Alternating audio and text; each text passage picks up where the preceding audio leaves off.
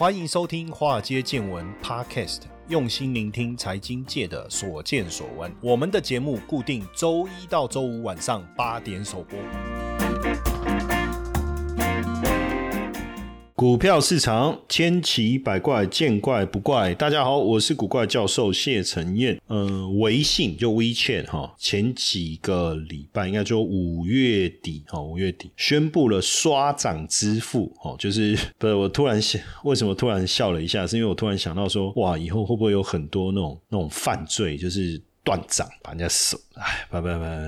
讲到这个有点血腥了哈，反正刷涨支付就是说未来哦，你这个消费。过这个捷运啊，反正交通工具啦，还是在公司，比如说你要签到，反正你就把手掌拿出来，啪刷刷一下，基本上跟刷脸的概念是一样，也不用碰触到任何的设备。那基本上它的原理哈，原理相比这个刷脸安全度、精准度上面都更高了哦。那当然，相对于这个指纹读取这个手指的表皮纹路，掌纹读取的是什么哦？就是掌心的。血管纹路，所以从原理上来思考的话，指纹辨识应该比较容易被复制。哦，就是我只要有你指纹的纹路嘛。可是掌纹是血管纹路，应该是比较不容易被复制伪造，对不对？哦，那微信是说刷掌支付对不同环境光线的适应，还有年轻年长的掌纹生理的差异，哦，还有用呃你的不同的伸手习惯，这些都可以快。数的识别，那未来会员卡啦、校园卡啦、交通卡啦、门禁卡啦等等哦，或者说你要验证这个身份啊、这个通关呐、哦消费啦，基本上都可以大量的一个运用哦。那现在是在北京的大兴机场哈，这是它的呃大兴机场线哈，有提供刷掌服务哈。那刷掌不用接触嘛，卫生也安全，而且这个时候万一手机没电，哎，我我曾经就遇过一次，你知道吗？那时候我们坐高铁基本上都还是拿。实体票嘛，对不对？然后呢，有一次呢，就是我没有领实体票，我是用手机，我就用手机，它它就存在手机里面嘛。你手机里面会有个 Q R code，你要通过那个闸闸门的时候，你就拿手机的 Q R code 对一下那个闸门上面有个感应的嘛，对不对？OK，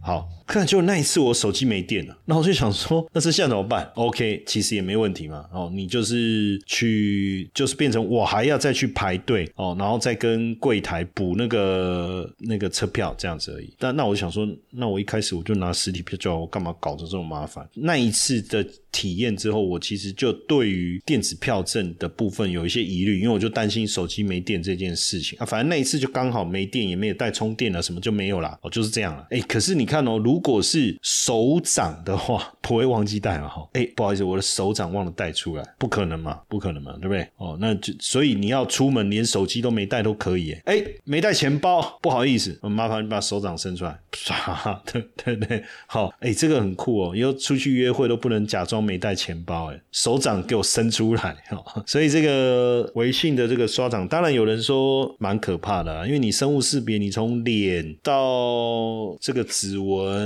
哦，甚至还有这种，反正一堆的生物辨识啊，哈，那未来是不是就没有隐私什么什么之类的？我我觉得科技的时代，说真的，每个人都是赤裸裸的，都是赤裸裸的。我我我觉得坦白讲，那你所以为什么有人就就不愿意用这些电子科技产品啊？对不对？就感觉上。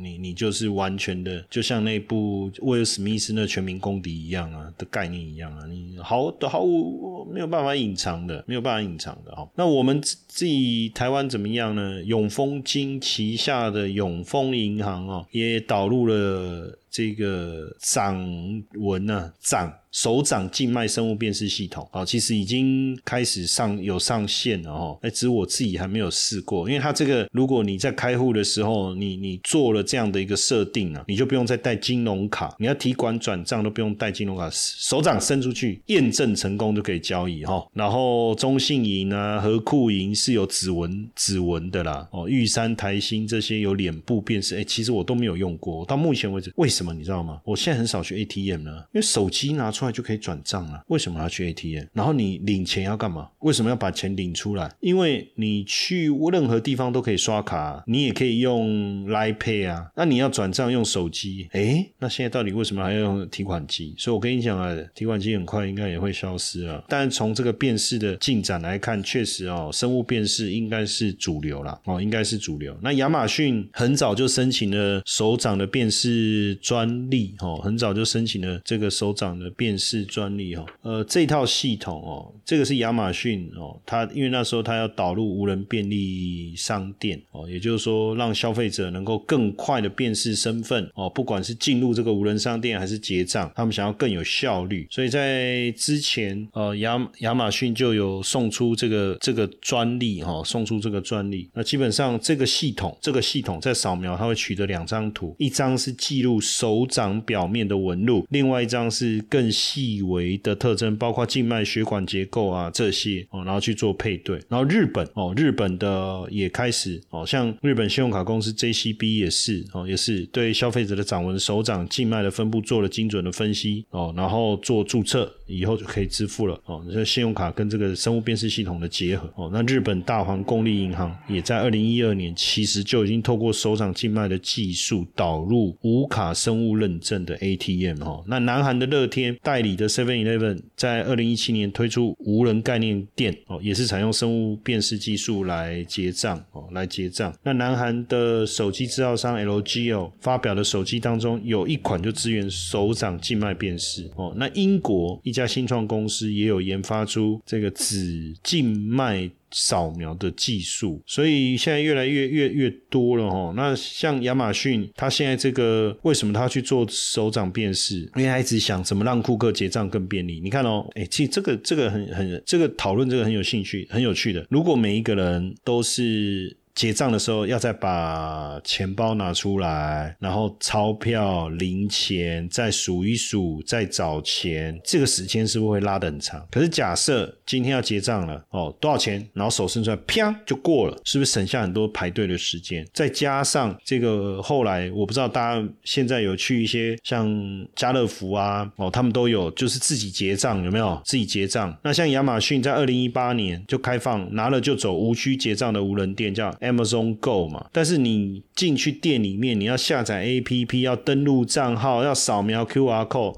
凶班啊啦！怎么样让顾客跟收银台这一个过程尽量的缩短时间？所以为什么亚马逊会往这个方向？我买东西逛逛逛逛逛，最后要结。其实其实你在拿那个东西的时候，他已经在帮你累积总共要付多少钱了，对不对？好，那最后到了这个结账柜台，到了那个地方，他就直接告诉你，你车子里面的东西总共要付多少钱？OK 吗？OK，手掌刷过去就走啦，这才是够快嘛，对不对？哦，那这样当然就没有花钱的那种实在感，那就会花更多。这个是他们他们的思维了哈，所以这个掌纹就变成一个独特的这个身份证哈。那这个细节其实你从亚马逊的专利文件上，你就会发现这个红外线扫过去啊，表面血管都能照出来哦。那透过这个多层神经网络完成验证，手即便没有伸直，也可以准确的读取哦。所以现在基本上不是理论。哦，已经可以已经进入到实际的体系在应用了哈。那这个是亚马逊他们当时取得的一个专利，也在亚马逊的这个实体店已经开始落地。当然，呃，人脸辨识的部分哦，可能会产生一些数据歧视的问题哦。为什么？呃，二零一九年美国商商务部哦，他们有做研究，包括 Intel、微软在内的一些主流的人脸辨识系软体做了测试以后，发现哦，呃。亚洲人、黑人、印第安人被误认的几率比白人高十到一百倍。还有就是人脸辨识软体在识别黑人女性的时候的错误率哦，高达三十四点七，可是白人男性只有百分之零点八。所以会不会还是有色人种会？就不，大家会觉得这是一种歧视啊，数据歧视。那所以掌纹掌纹就没有这个问题嘛，没有性别的问题，没有肤色的问题。那再来，当然就是呃，脸部的这一个识别会不会有隐私泄露的隐忧？比如说，呃，有没有可能？透过脸部的一个扫描，然后让人家觉得很像嫌疑犯还是什么之类的哈。那到底这个掌纹的静脉验证有没有比较安全？到底有没有比较安全？简单来讲，安全的定义就是要复制的难度是比较高的。可是实际上有骇客，他们就用传统的相机，然后把红外线滤镜拿掉，然后拍手部，就是让相机的感光元件能接收红外线，这样就可以看到皮肤下面的静脉位置跟形状。然后他就拍拍了大概两千多张，然后这过程当中找出可以用的相片以后，做出一个手部的模型哦，用蜡来做哦，包含了静脉的细节，这样结果有没有骗过系统？哎，既然有。只要六周就能学会美股投资的获利关键。嗨，各位听众，大家好！这是一套有系统模组的美股策略课程，从基础产业市场结构以及图表分析的运用，再到美股配对交易策略的学习与实物操作，一步步跟着课程进度来提升你的美股投资能力。课程目前正在做升级准备，后续即将涨价了，优惠价六千八，最后限时抢购。活动截止到六月二十一号，请大家把握涨价前的最后机会。资讯栏点击购买链接，查看课程详情哦。当然，我觉得初期的时候应该确实有可能的，哦。但是当时间越这个技术的运用越来越广泛之后啊，其实应该能够去预防这些这种破解的可能性了，哈。那就目前的生物辨识方式来讲，我自己的手机它可以做虹膜辨识，还有指纹辨识，但是我都没有启动，哎，我都没有启动，因为我之前有启动指纹辨识，可是我发现失败率。很高，觉得失败率有点高。当然，还有一个也怕晚上睡觉的时候有人抓着我的手指偷偷给我解锁，对不对？这这就 combo 呢。那实体的指纹解锁，九零年代西门子就已经在手机上线上面推出了指纹辨识解锁功能。那荧幕下的指纹解锁哦，荧幕下的指纹现在应该算是比较流行的哦，比较流行的。其实我那时候在想说，那我我我我我有十只手指，我要用哪一只，对不对？然后你有看电视有没有？老公在。睡觉，老婆就压着他的手指，一只一只去试。想说那用哪一只也没有，也没有办法，对不对？十只啊，我不能用脚趾头，要不然外面要付款的时候，我还得脱鞋子把袜子脱了，然后再去压我的手机，对不对？那也很怪啊。好，那再来就是虹膜的解锁，三星最早在 Galaxy 的旗舰智慧机上面有用了哈，但缺点其实蛮明显，就是成本高，操作步骤比较繁琐，而且手机一定要开启荧幕，把人眼放到指定的区位才能解锁，辨识数。度比指纹或脸部还是稍慢一点啊。那脸部解锁在应用算是行之有年，不过一直也没有成为主流哦，一直没有成为主流。我之前确实像苹果的手机，我也有用呃脸部辨识，可是我我我不知道，就是因为我就变成你戴眼镜没戴眼镜的时候，它又有判断上面的误差，就就有时候就就很麻烦了，很麻烦了哦。所以根据研究哈，我们每天平均要登进去十几个网站，Gmail 也。也好啦，Dropbox 也好，银行也好，那你看哦，这些网站都有我们的数据哦。那你有没有发现，现在都是呃密码的辨识，然后你要登录的时候，它会再传一个讯息到你的手机，就是避免被骇客害进去。所以，怎么样加强我们的第二方的认证，这变很重要。人脸辨识也好，指纹辨识也好，就是要更安全的一个方法。那治安观念的升级，密码的强度变得很重要。但对我来讲，我不喜欢太复杂密码，因为我记不起来。然后呢，你写在哪里啊？也忘了写在哪里，对不对？就会变成这样。所以我一直很对密码这件事一直很困扰。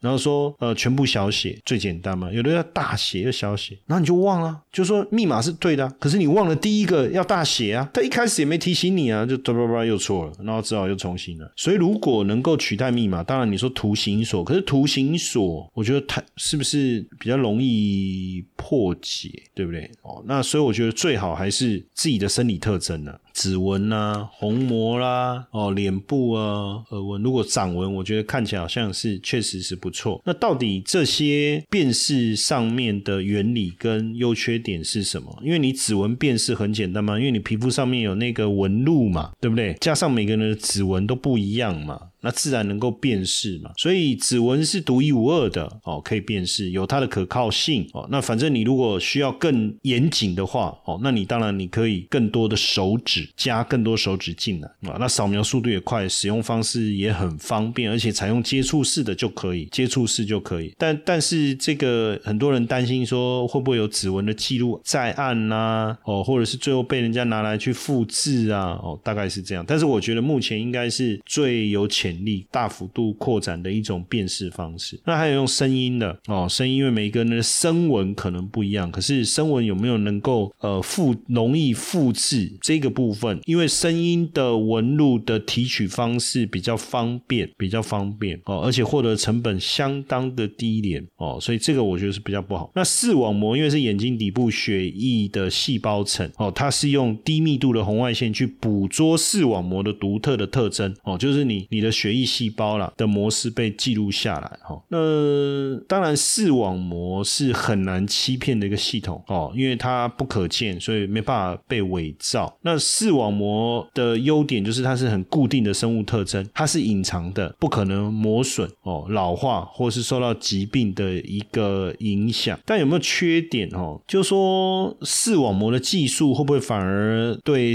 眼睛的健康带来一些损害？这个不晓得了哈。那视网膜技术好像没有特别吸引力，目前看起来是这样。那再来是虹膜辨识，这是识别精准度最高的辨识系统哦，就是虹膜辨识技术。虹膜辨识技术便于使用，那也不用接触，可靠性也很高，也很高哦。但当然还是有一些缺点呢，就是设备的造价特别高。哦，设备的造价特别高。再来就是脸部的辨识技术哦，脸脸部的辨识技术当然也有它的独到的一个优势嘛。哦，因为用户接受度一定是比较高，再加上不用接触，但再当然就是辨识的精准度的一个问题哦，辨识的精准度的一个问题，而且不同的族群，好不好？这样讲好了哦，可能会有影响。还有光线哦，然后或者是说，呃，我我突然长了胡子哦，或者我有戴墨镜，或者我的头发、口罩等等，好像都有还是有它辨识上面的困难。那静脉就是手掌的静脉这个部分哦，当然是利用静脉血管、肌肉、骨骼之间特地波长红外光不同吸收的特性，做所谓的静脉血管的造影哦。那手掌静脉的原理就是这样。那透过这个红红红外这个红红外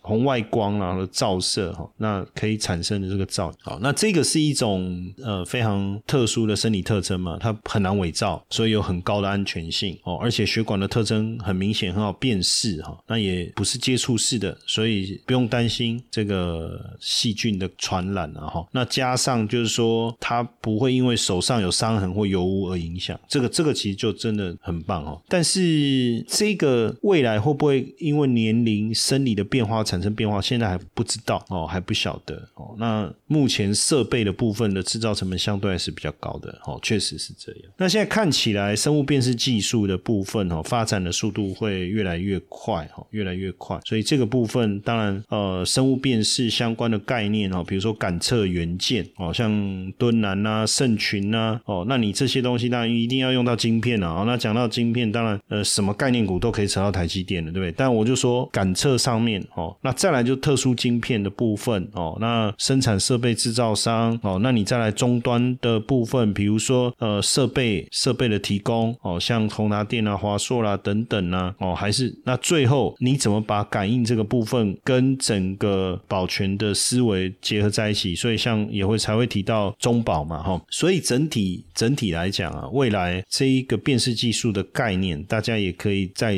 仔细的去追踪哦，仔细去追踪。那如果说你对台股这个部分特别有兴趣的话，哦，我鼓励大家哦加入我的古怪教授台股观察室的官方 line 哦，你在 line 搜寻好友哦，小老鼠 GP 五二零，哇，那不得了！你要标股，好，你在盘中想要对于今天的盘有没有什么呃想法提供给你哦？那盘后有什么样的呃族群特别值得去关注啊？一个礼拜下来有这个司法。房股的分享，这些都在我的官方赖里面会提供给大家，好不好？哦，所以如果你对台股特别有兴趣，哦，也鼓励大家搜寻小老鼠 GP 五二零来加我这个赖，好不好？嘿，各位铁粉们，如果喜欢华尔街见闻，请大家多多按下分享键，让更多人能听到我们用心制作的节目。你们的一个小动作，是支持我们节目持续下去的原动力哦，快去分享吧！